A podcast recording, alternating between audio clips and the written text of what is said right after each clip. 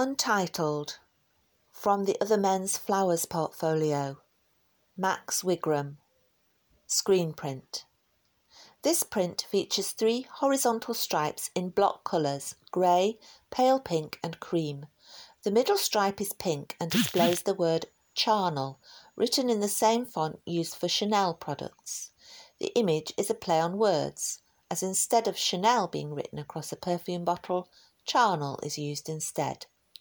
Whilst high end designer perfumes are associated with luxurious scents and glamour, a charnel is used for disposing human remains and is used to describe the stench of death, decay, and destruction.